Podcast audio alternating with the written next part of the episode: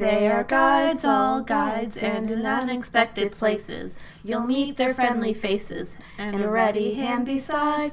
There's not much danger of finding you're a stranger for commissioner or ranger. They are guides, all guides. Hi, and welcome to Guide's Own, the unofficial guiding podcast where we talk about everything guiding. I'm Taryn. And I'm Marissa.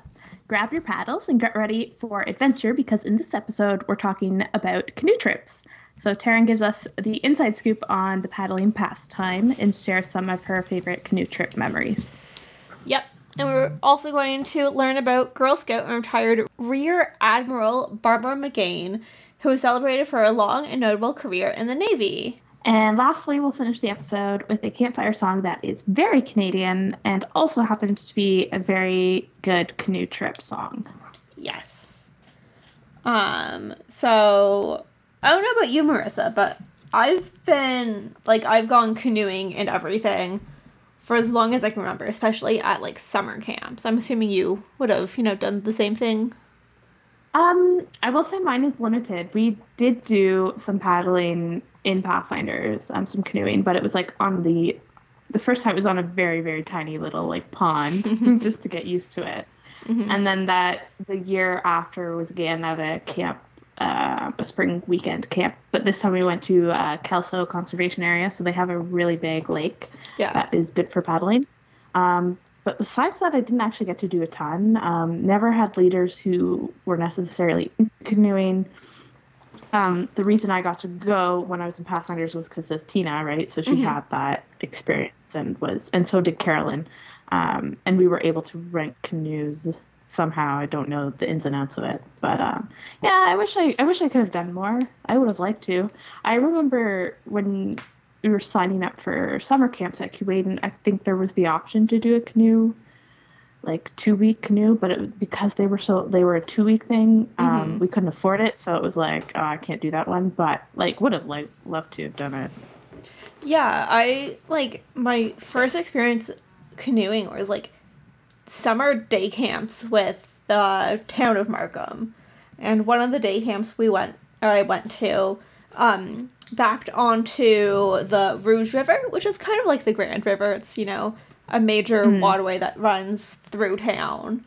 Um, so this camp, like, had a property line on the river, so we would um, take advantage of that and go canoeing um, on that. And it was like a super gross, polluted little river.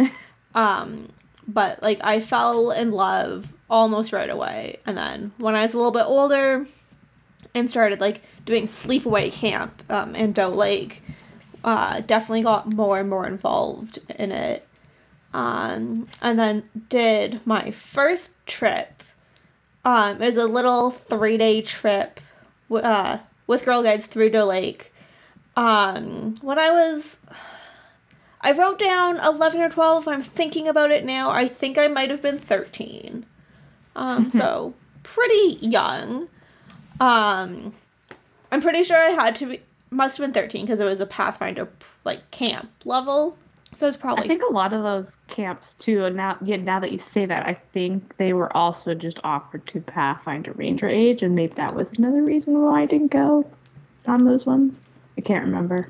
Yeah, it definitely but, takes a little bit more of a mature kid to go on a canoe trip and be a yeah. little bit. And they're also like draining physically if you're not used to that too because you have to carry your canoe and you're paddling for a long time like throughout the day and yeah so like i can see that you know why they would do that you wouldn't want guides necessarily unless they were third year maybe if they were mm-hmm. mature enough in third year they would let them but uh yeah um but the first trip i did was like a two night little uh trip to one of the doe lake out or one of the doe lake islands because they own two um, and we stayed there and did some paddling and had a ton of fun.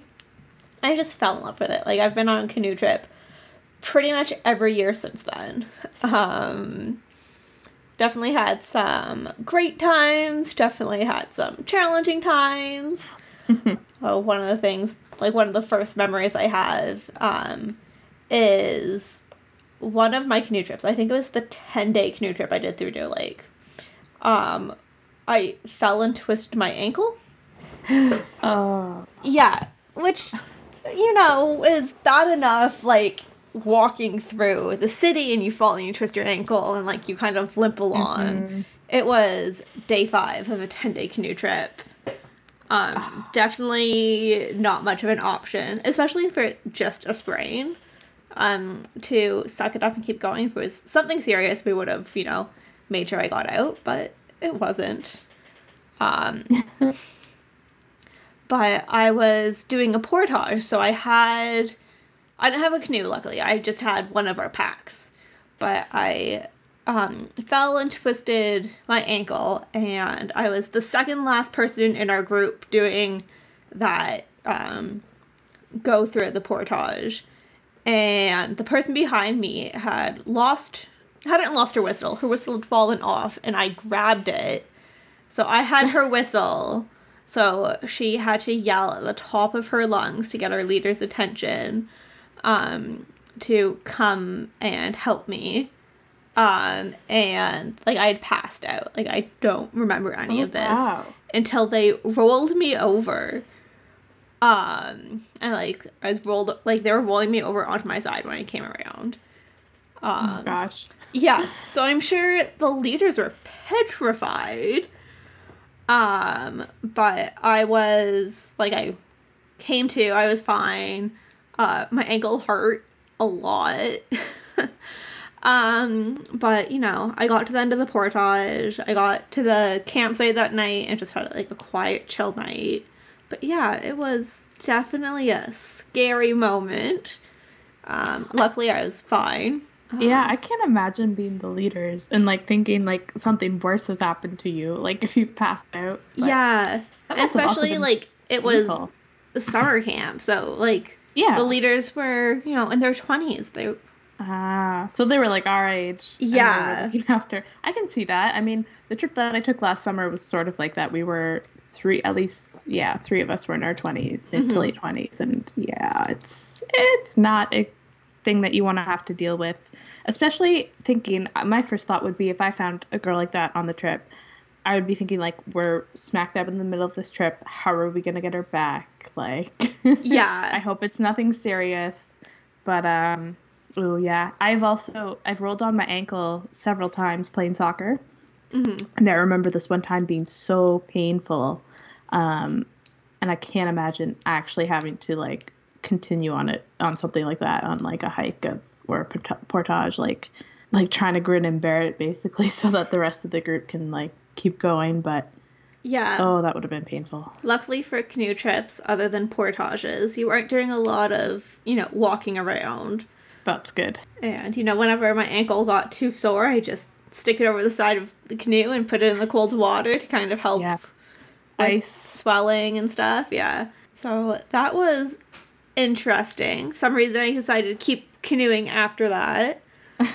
Um uh I'm trying to think of some of my other like most memorable stories. There was the one time I accidentally dumped Tina, which I think I've shared on the Yes. podcast before. um, we were unloading all of our gear for a portage, and there was I don't know, some miscommunication or mis body language cue or something. And Tina went to go stand up, and I wasn't quite paying enough attention and accidentally dumped her. Luckily, the only thing that got wet was Tina.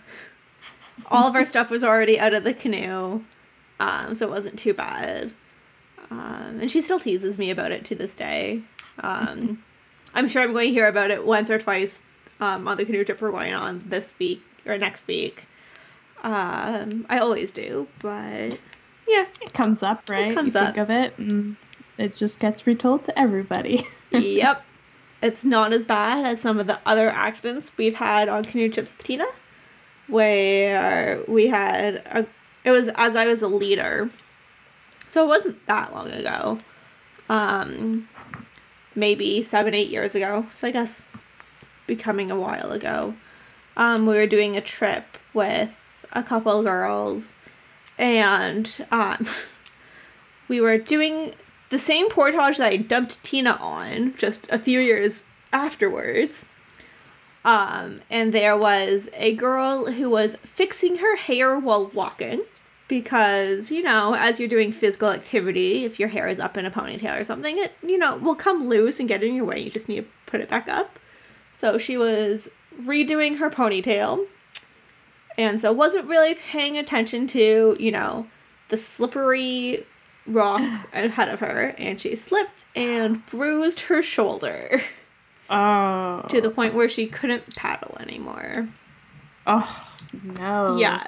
Again, she was fine. We um, ended up having to stay on that next site we were going to for an extra night and then paddled out in the morning. Um, and she was able to make it all the way back to Markham and we uh, brought her to the urgent care clinic and that's where her mom met her and she like she was fine. Um, she was always a klutz. She still is a klutz. yep, so definitely something we tease her about um, make sure we have bubble wrap around when we whenever she comes on activities with us. Uh, I think um, with things like that too, sometimes the girls are just more freaked out than like it's the adrenaline rush. It's also like you you are just imagining the worst. You're thinking I'm in so much pain. I just I can't do this, and you like you just want the comfort of home when you're injured Yeah. or sick or anything like that. I can definitely relate to dealing with girls who you know feel that way. It's hard to get them distracted, but yeah, yeah, uh, she was a good girl and like super mature about it. And other than the pain, was you know super okay. She just was in a lot of pain. Um, and then one other like most memorable story um is two summers ago when the UK girls were here. Was that two years ago? I think so. It feels like it was forever ago, but I don't think it was that long ago. I don't think it was more than two years. It was either last year or the year before. It wasn't last year, so it must have been the year No, before. So it must have been two years. Yeah, so um when we had a group of 30 girls from York, something like that. It was a lot of girls. Um they had heard about canoe trips in Algonquin Park and wanted to go. I Uh-huh. thought I'm gonna step in and say I thought that was really um, adventurous of them, just because I saw the itinerary before. Because we were, as a local unit, invited to go on some of these things as day trips, and I saw Mhm. that there was a canoe trip to Algonquin, and I was like, first of all, Algonquin, like that's you're roughing it, depending on how far you go in. Yeah. Um, and secondly, like that's far up north, so you're dealing with the bugs that are not always down here, or any critter really. hmm And then like you're taking UK girls who are not used to the country. Like if it were me on the other end, like if I were going on a canoe trip in a different country, like for that long, I would be like, yeah, it- you know, you'd have to be really prepared. For yeah, anything. and it's definitely like they don't have lakes like we do in the UK. Mm-mm. Um, so the whole thing was a giant adventure, but it was a ton of fun. The girls all like were able to get out and explore and try something new and exciting. Um, and on ours, uh, we were up for three nights. Um, and the first night we got up, we got settled. Um, everyone, you know, figured everything out pretty well. Uh, the second night, yeah, yeah, so the third day, second night, um, we had gone out for a day paddle and a hike. Um, and, you know, we kind of tidied up our site, kind of half put away our food, because, as you know, if, especially, you know, when camping, you don't leave your food out just anywhere, especially in, like, Canada and who knows what creatures, you know, squirrels and chipmunks, um, will try and eat Raccoons your are food. the worst down here. Yeah. Um, so we kind of we squirrel proofed our food. So we just kind of put everything away but didn't tie anything up. Um, and as we were paddling from our site towards our hike, we see a black bear. Um, yep. Yep. I've been doing canoe trips Uh, since I was 13 or so. I've never seen a bear. Um. So we saw a bear and kind of all the Canadian leaders looked around and were like, we didn't really secure our food all that great. Like, is the bear going to find all of our food for 40 some odd people for the next two days? Um, if they do, we're screwed. Um, but like we didn't want to freak out the UK girls, so we just, you know, kind of paddled along, pointed the bear out to the girls. They, you know, thought it was super cool. Went on a hike, um, got back, paddled back, and the bear was still there. We're like, okay, good. oh no. Hopefully, you know, the bear just, you know, found a nice blueberry bush or whatever and was chilling. Um, and Tina sent me ahead. I was like, so without any of the UK girls, go ahead and make sure the bear is not on our site and didn't eat our food. um, Oh gosh. yeah. So luckily, all of our food was still where we left it, um, and the bear didn't, you know, find it or eat it. Um, and then that, or the next night, we got to our last site, and um, we were setting up camp and you know looking around the site, and I find a spot for a tent, and I was like, okay, this is a nice spot. Um, and look up and there was some nice big bear territory markings on the tree, some nice scratch marks. I was like, so I'm going to sleep under this tree with me and the Canadian other Canadian leader and the UK leader assigned to my group because I don't want the girls sleeping under the bear markings. And that night, like it stormed. It was just like it was a gross, rainy summer night. Um, and we just heard the rain going all night. Um, and we eventually get up. There was nowhere for us to bring our canoes up onto land, so we just tied them off and let them float in the water. Our canoes were like half full of water. it was so much fun. Um, and then so we get going, we paddle back to where the cars were, get all the cars packed up, and go to drive out um, along this um, dirt gravelly road to um, back to municipal or local roads that were paved. And it's probably like it's a old loggy road, so not the best Mhm. maintained. Um, and like it's a good hour long drive along this road. Um, so we get not too far out, and the road's washed out from the rain from the night before. Um, and it was probably like 10 meters across and like getting worse. And like we're just looking at the film like so the UK girls were in like 15 seater white panel vans. I was in my personal car. Um yeah, and we kind of looked at it and we're like, oh, we aren't quite sure what to do. So we call our outfitter and they're like, yeah, we know. We've been in contact with park rangers. They're going, like, they want to have someone out there, but we don't know how long it's going to be. Mm. Um, so I was sent back to our, like, to where the cars were parked in the parking lot. And we're, like, told to dry out the tents as best as I can, as fast as I can because we might be staying for another night if they can't get the rental vans across the washed out road. Eventually, the water went down a little bit, and the our outfitter came by and helped us across the river. Um, and then came, so he helped the vans across, and they got going and were on their way. And then came like all the way down to find me, and he's like, "Yeah, you should be able to go." And I go and like we put the tent, pack up the tents, put the tents back in my car, and get it. And he's like, "Oh, that's your car? Not sure if you can make it. It's pretty little." Um, no. I was like, "Okay." He's like, "You should be okay as long as you don't stop." Oh no. I was like, "Okay, well, I'm tired. I'm hungry. I want a shower. I just want to go home." Like I had, she was a leader, but like in university, so a young leader.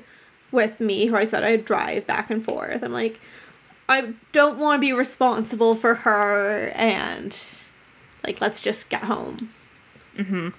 And I had a girl with me too. oh, really? Yeah. Ah. Yeah, I had one of the Markham girls with me.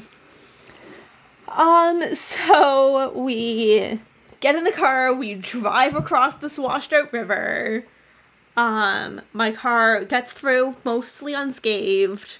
My horn got a little flooded, but that's fine. Um, only to find out I had a flat tire. Oh no. Yeah, but it was fine. I was able to get to a gas station and fill it up with air and got it patched when I got back to Markham. But it was definitely a canoe trip I'm never going to forget. And definitely a canoe trip those UK girls will never forget. Like, it was a ton of fun. They did a lot of, like, learning and trying new things. And then with the bear and the storm and the washed out road, um, the fact that my horn still isn't right will always remind me. But yeah, um, so I think those are my three biggest canoe stories. Yeah, so canoeing is super easy to like get into and super accessible. I know in Kitchener we have Canoeing the Grand, um, which rents out canoes and like helps facilitate, you know, short day trips and everything. Um, the provincial parks are never that far. Um, so they're always there to go and like be able to get out and paddle.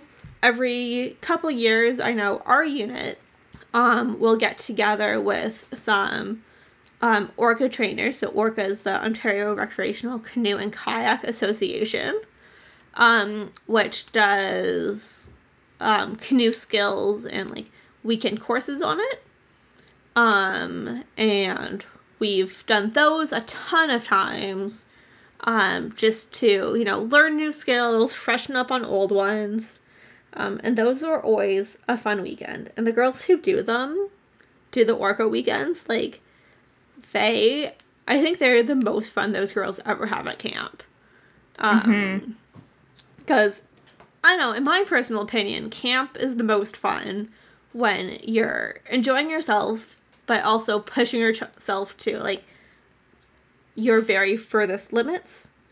Um, Yeah. and learning something, and like at the end of it, you're exhausted, but feel like so empowered and so strong.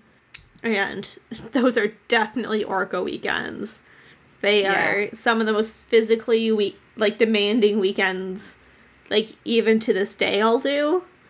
Um, but they are also the most fun. Like I don't think I laugh as hard at camp as I do at ORCKA. And you're splashing around in water for two and a half days, which is also pretty fun. Um, yeah, I would say even just from a camp perspective, I haven't gotten to do any canoe camps, but um, in general, like you, even um in the spring or not the spring, the fall, when you do your first camp when you've got new girls, you can see the transition throughout the weekend of how much they change in terms of like the things they've learned and how much you know fun they've had and the maturity level even a little bit. Like they've learned new responsibilities and it's like it's amazing just to see in one weekend sometimes how how quickly they change. And um so then I can't imagine like being on that canoe trip or a canoe weekend an ORCKA weekend like how much they change. And I mean I saw photos of I think it was last year's. Yeah. um and you know how how much they like were working hard and they were exhausted. And you know they were told it was going to be exhausting. So Yeah. uh, they didn't have any excuses. But um yeah i think a lot of those girls the girls who were at that weekend um you know probably are the ones who really like enjoy guiding and get a lot out of it and hmm maybe from that and like are the most excited to do things because I think they realize like you can do anything and you can learn anything and it's you know it's fun to do it and sometimes it's exhausting Yeah. whether you're canoeing or you're going on a really long hike and you're backpacking like it's it can be really exciting I mean going on trips too you see the same sort of um, transformation in the girls Mhm. it's incredible and so worth it so if you're thinking about going on a canoe trip or you're thinking about getting your ORCKA um, once you know those courses are Yeah. back in play. Um, highly recommend it. I know I want to do it. Um, I didn't do it the last couple of years because I just didn't have the money for it. Um, but would love to do it. I think um, in the future, the next time you guys do it, I just maybe should get in shape before I do that because I feel like I will not make it through the weekend if I don't, you know, Yeah. start training. It's honestly, I've never had a problem with it, but I started when I was a young teenager. Like I just have Yeah. those muscles. Um, I lack all of that. I lack cardio and muscle, like just all of it. I would have to prepare myself. I'm, you know, working at a desk. It's you don't get out very often to do exercise as much as I should, but um, don't let shouldn't let that stop me. Should just p- prepare for it, like a good girl guide would do. yeah. Hopefully, we'll do another canoe camp next summer. Um, hopefully, we'll have we don't have a ton of interest this year. And then everything No. got canceled anyways. um, but hopefully next year with a new group of girls, we'll have you know a decent amount of interest and we can do it again. I like it's always one of the most fun weekends I have as a leader because it also, and especially at canoe camps and canoe trips, that um kind of line between like girl and leader, we definitely blur that. Like it is a team effort to do everything. Um, it's you know all or nothing. Um, so it was like when I was a youth member, when I was a girl, it was always a chance for me to kind of see, you know, the other side of my leaders, see them a little less, you know, as you know More that human? leader mom like figure. Um, Yeah. and I think girls see us that way when we like take a step up and do those things. Um, it's a chance for us to be silly and like the fact that we're doing it, you know, it's one thing to just like go to a weekend camp. It's another thing to a specialized weekend camp. Um, And yeah, I think it gives girls a chance to see a different side of us. Yeah, Um, I know. I get a lot of those kinds of things too, right? Like, so going on a, a trip, um, so whether traveling internationally or not, like those kinds of things where you're like you going through these things together and you're learning things together that aren't your normal. Um, Mhm. It's really nice to get on to that more like one-on-one level where they no longer see you as just like somebody who is a leader who they can't necessarily relate to to then having these shared experiences and like maybe having conversation that you wouldn't normally have at a meeting Yeah. or a regular camp it's it's a much easier way to connect and then you feel a better like you've got this different sort of side of a relationship between leader and guide like it's totally different or leader and pathfinder leader and Mhm. ranger Yeah, they were so much fun.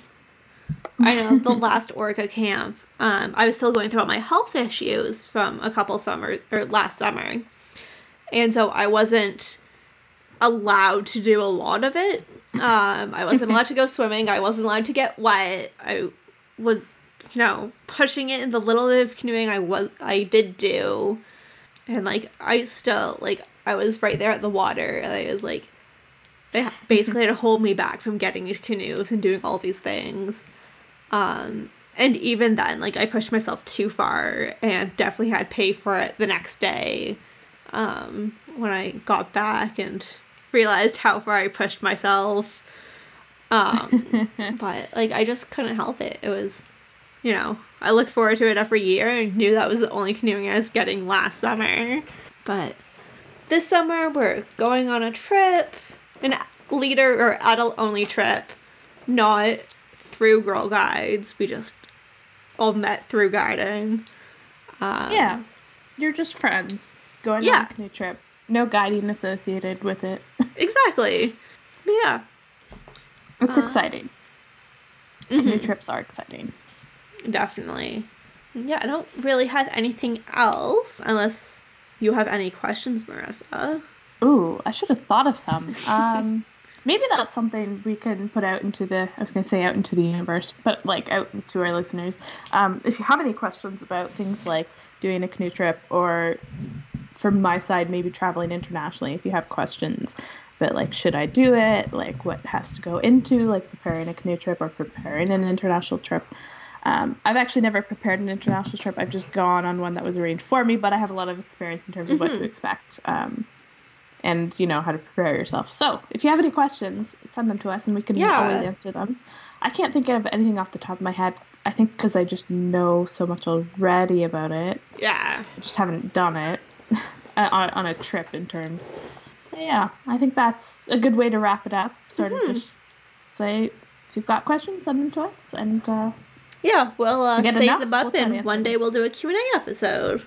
Yeah. So I guess that brings us to this week's She Was a Girl Guide You Know. Nancy Reagan, Helen Hayes, Jan Davis, Jean Sauvé, Carrie Fisher, William's sister Shirley Temple Black, Tammy Duckworth, Kathy Frost, Candice Bergen, Lucille Ball, Debbie Reynolds, Princess Margaret, Hillary Clinton. Did you know she was a girl guide? Busting down the door a hundred years or more. Did you know she was a girl guide? Here to let you know she was a guide, you know. Did you know she was a girl guide? Here to Yeah, let so you this know week, was a guide, Former Girl. Guide, or Girl Scout, I should say, is definitely no stranger to water. Um, although she didn't necessarily canoe that we know of. I mean, she may have. Um, she was definitely near the water as she was a rear admiral in the Navy. Um, so her name is Barbara McGann.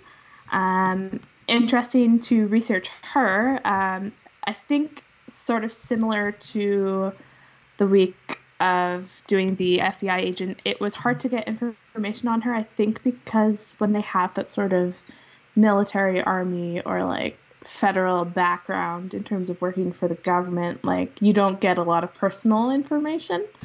Um, so I have a lot of information about her career, um, but the one thing I could not get is her birth date. But um, what we do know is that she is a native of Newport, Rhode Island, and she's the daughter of Mr. John H. McGann and Rose McGann, who are both veterans of the World War II Naval Service. So that's really cool.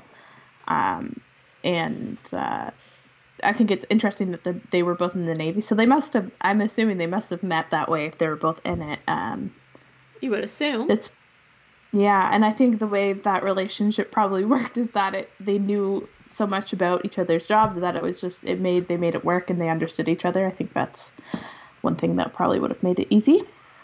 Um, but yeah, so she those were her parents, and um, I guess she must have grown up knowing what they did and sort of took an interest in it. She went to the College of Our Lady of the Elms, where she earned a Bachelor of Arts in English um, which you know you wouldn't have necessarily expected from what her career turned into. But she was Mhm. also commissioned through the Officer Candidate School in Newport, um, Rhode Island, and that was both done in March of 1970. Um, so she completed both of those that same year. Um, she also happens to hold a Master of Science in Business Administration from Salve Regina University and a Master of Arts degree in Foreign Affairs from Georgetown University.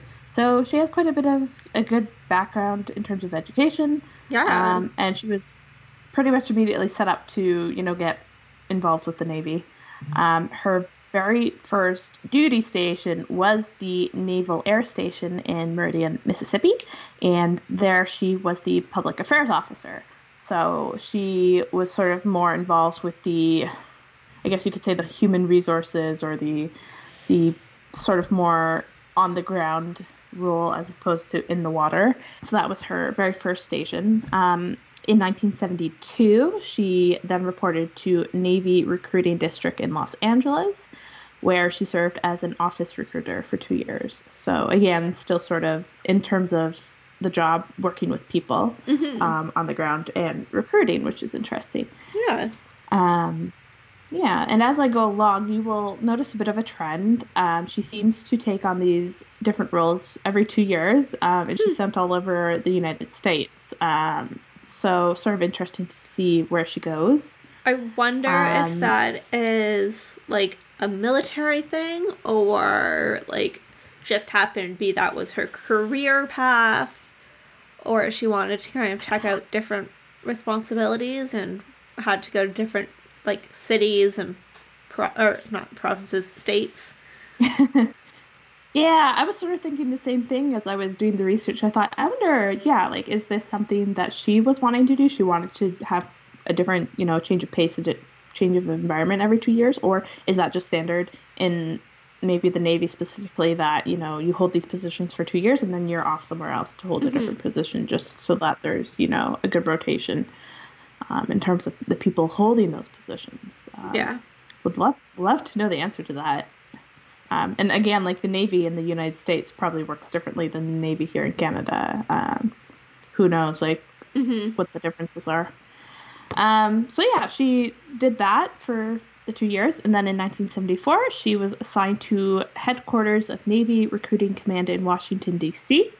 as a assistant director in the Plans and Policy Division. So similar to her last job, she was sort of in that office of recruiting. Um, and she was maybe she was holding a higher position in terms of um, being an assistant director. Um, so that was probably a little bit of a, a step up for her. So Yan held that for, actually that one might have been for four years. I don't have a date for 90, 1976. So it could be that she held that for four years instead of two. Because the next date is April 1978. Um, and she was transferred to the Pentagon, which is really cool. Mm-hmm. Um, and she worked for the Joint Chiefs of Staff in the Personnel Policy Division. So, quite different. She was no longer necessarily working with just the Navy. She was now in the Pentagon and she was working with Chiefs of Staff. So, sort of working again on that people side of things, the human side of, you know, personnel and policies and staff. Um, it's very interesting. Yep, so that was two years. And then in 19 from 1980 to 1982, she reported to the Navy Recruiting Di- District in Iselin, New Jersey, where she served as the executive officer. So you can see a trend of her being involved with the recruiting side Yeah. of things. Uh, you know, never really strayed too far from that in those early years. Um, and then, interestingly enough, in November 1983, she graduated from the Naval War College. Um, no specific indication um, what that means in terms of like what are you graduating with. Interestingly enough, um, she Yeah. sort of had that little break in between her career and where she went back to college. And then from 1983 to 85, she served as a special assistant to the Secretary of the Navy for Manpower and Reserve Affair- Affairs. I think it's interesting that it's called Manpower. Mm-hmm. Um, I wonder if they've changed that since since then. That was Since the 80s? I don't know. Um, I think it's interesting, um, but we won't get too too much into that. Yep. So that was the next step for her after, and then from 1985 to 87, she served as an assignment officer at Navy Personnel Command. So now she was sort of dealing more with the assignments of the various people coming into the Navy and you know doing different jobs. Um, and then she was promoted to commander, um, and after which that she assumed command of the naval support activity in Holy Loch, Scotland, um, which is cool. So she got she changed countries. She got to Yeah. travel all the way to Scotland, which is cool. Um, and that happened in June of '87. And during that time as well, she was also designated as a joint specialty officer. Um, so that must have been nice to uh, have a change of pace. I've always Mhm. thought it would be cool to have a job that you know sort of lets you travel around a little bit. Um, yeah. Even like in a more stable capacity like that, where you're like somewhere else for a year working, and then you know maybe you come back, and then I think that would be fun. I've always thought I love travel, so I find that interesting that she got to got to do that side of things. Mm-hmm. Um, and then after two years in command at that position, she was assigned to the office of the Chief of Naval Operations, where she served as head of the Middle East, Africa, and South Asia plans and policy. Um, so took on more of an international role in that sense. Um, since she had, you know, had this experience in Scotland, now she was serving as this head. Um, so that was pretty cool. Um, and then in September of 1990, she became the executive assistant to the commander of Naval Navy Recruiting Area 8 in San Francisco, California. So she came back to the United States, and you know these all these positions are very wordy and like have Yeah. names, like all these different words within them, and it's hard to know exactly what she was doing, but you can notice that I did say recruiting again, so still very much involved in that. Yep. Um, and following that tour, she actually began to teach strategic studies as a fellow at the Naval War College in Newport. So she went Hmm. back there um, after she was in San Francisco for a while. So um, sort of got into the teaching side of things. She clearly had a lot of experience, so Yeah. no surprise in terms of you know getting to finally teach what she's all been learning. And then in June of 94, she assumed the rank of Rear Admiral. Um, in brackets, it said lower half. I'm not entirely sure what that means. Um, but it just meant that she assumed the duties of Assistant Chief of the Naval Personnel for Total Force Programming and Manpower. There's that word again. Yeah. um, but still, again, um, dealing with naval personnel um, and, you know, the programming and where people were going and what they were doing. Um, and yeah, make note that that was actually the first time she was she was then started to call rear admiral. That was the first time she got that rank. So before then, she was not rear admiral yet. hmm So it wasn't until 94 that she got that. And she became a commander again for the Navy Recruiting Command in September of 96. And then the following year, in July of 97, she was promoted to Rear Admiral Upper Half, assuming that's a step up. I'd assume so. That's kind of nice. Um, and then in 2000, um, she assumed duties as provost at the national at the sorry at the Naval War College. So there's another step up in a different area. So going from teaching to taking on the role of provost. Um, and then she retired from the Navy in 2002. So pretty long career from the 70s all the way to beginning of the 2000s. That's Yeah. a long time to be working in that. So even though she was retired, she did still keep on working in terms of like doing stuff. Um, she actually donated her uniforms and decorations to the artillery company of Newport after retiring. So sort of gave back in terms of that. hmm Um, and then she started to serve as the executive director of the American Red Cross for Rhode Island. Um, so still sort of like involved, just in a different way. Um, no longer in a formal Navy um, position, but Mhm. more as like involved with these charities. yeah. Um, and then she starts to take um, some roles in dealing with school boards and education, which I think is interesting. So up until this point, she's had um, experience at the Naval War College, um, but now she's starting to get involved in schools within where she lives.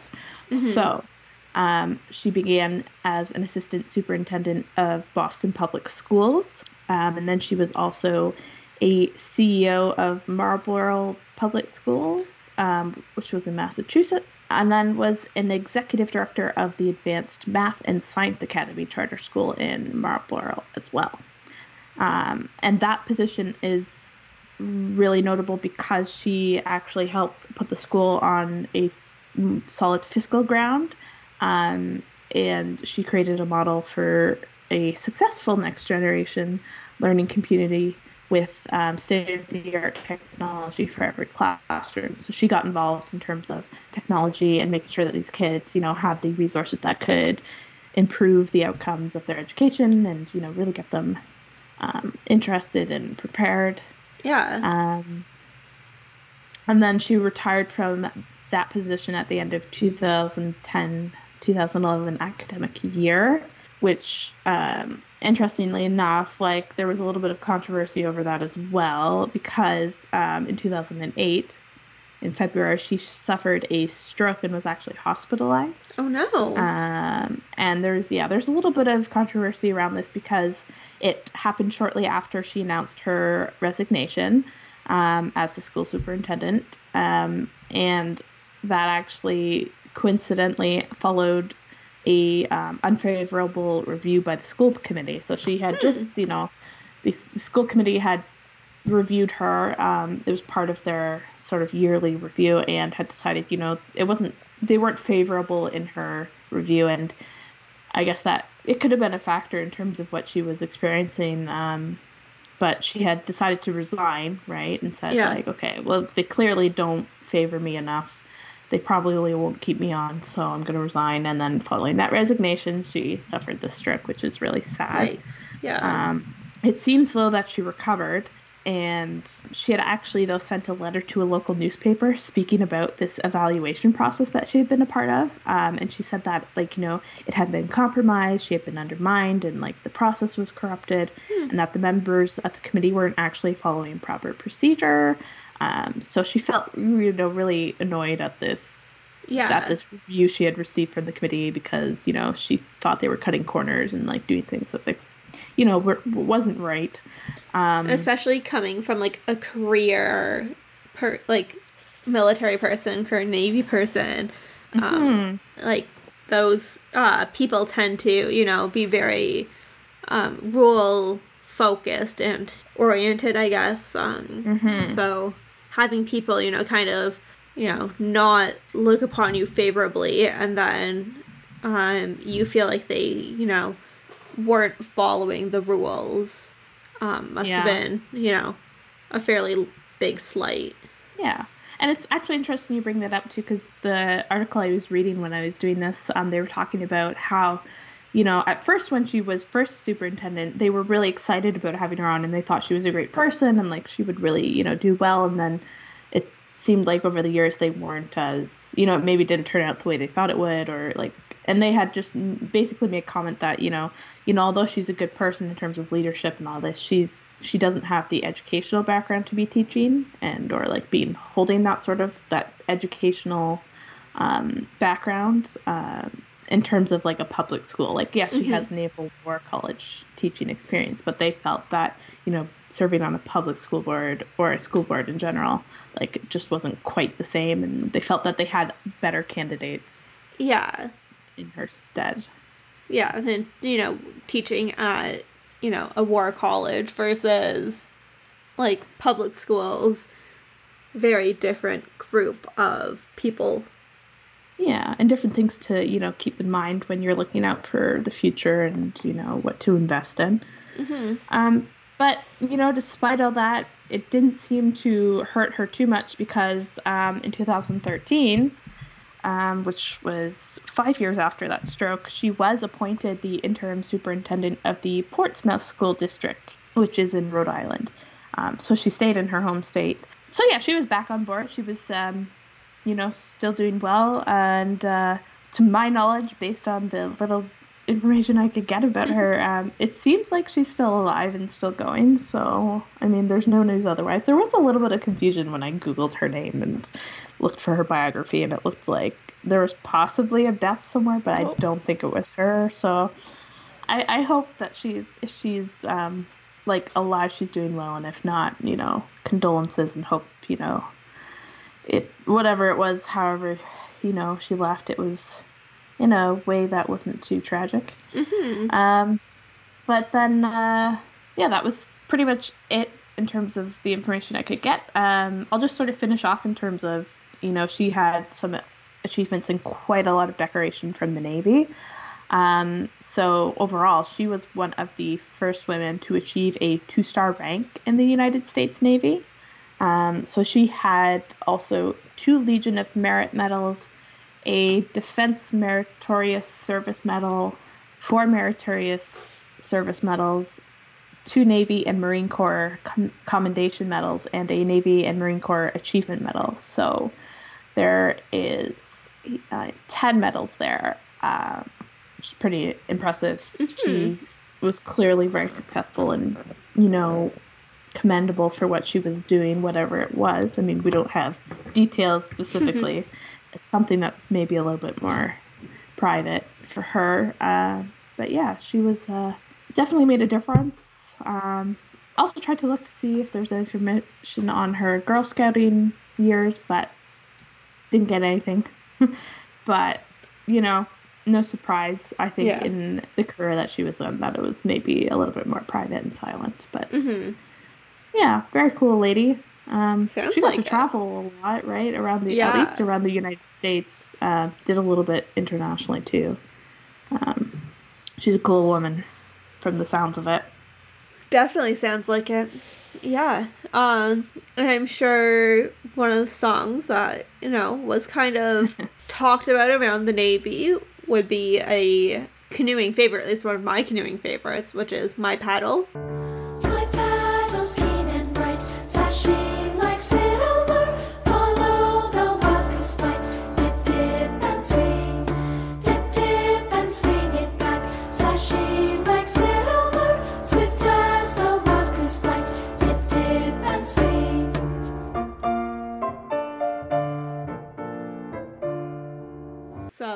My Paddle is a classic campfire song and a classic canoe trip song. Um, so, one of the things that uh, we do when we're canoeing and have a long day, like a long day of paddling, is we'll sing songs and tell stories. Um, and one of the great things about songs is that it keeps um, you like keeps your spirits up. If you know the weather is not great um it can be miserable paddling in like a rain or through rain. Um but it helps kind of cheer you up and keep you going. Um and one of the nice things about songs like my paddle is it's on theme. Um but it also has a really good tempo for paddling. Um and um, if you and your canoe partner are both singing the same song, um, it definitely helps keep you guys in sync when paddling, which is always important. Um, and once again, there is nothing I could find on the history and origins of the song other than it is sung a lot with Land of the Silver Birch, which we covered in episode 17. It's a good song. I remember learning it pretty early on in terms of like I think in school I might have learned it first, or maybe it was Girl Guides, who knows. Um, but it's a good song that everyone, you know, catches on to really quickly Mhm. and like you said, even if you're not paddling, you can sing it in a round with Land of the Silver Birch and it sounds really cool at campfire if you've got enough Yeah. voices going. Um, Definitely. and yeah, a classic. I think even outside of Canada, it's a popular one um, with Girl Guides, Boy Scouts, um, at least who sing in the English language. hmm Um, not so sure about other countries, but yeah, it's a popular one here. Yeah. Um, definitely has been in my head all week, and I'm sure I'll be singing it in my head all of next week while I'm off canoeing. Um, so that brings us to the end of another episode. Um, we hope you enjoyed. Hope you, you know, want to get out and enjoy some of the beautiful summer weather before it goes away too fast, like always. Make sure you subscribe to the podcast on your favorite platform Spotify, Apple Podcasts, Google Podcasts. Um, and wherever you find us, make sure you give us a five star rating and a review to let us know that you're listening and enjoying. And you can also follow us on social media. Um, we're at Guys Zone. We're on Facebook, Twitter, and Instagram. And you can keep up to date with the news episodes there, as well as see some podcast news and some behind the scenes bits. And Taryn has been tweeting some good stuff too. So if you're on Twitter, Yeah. highly recommend go checking that out. You always find really cool things, and I'm always like, yes, this is this is awesome. Yeah, it's all about who you follow and found some good people to follow apparently. Um, and as we part, we wish you all, as always, good guiding. good guiding. Day is done, gone the sun, from the lake, from the hills, from the sky. All is well, safely rest, peace is nigh.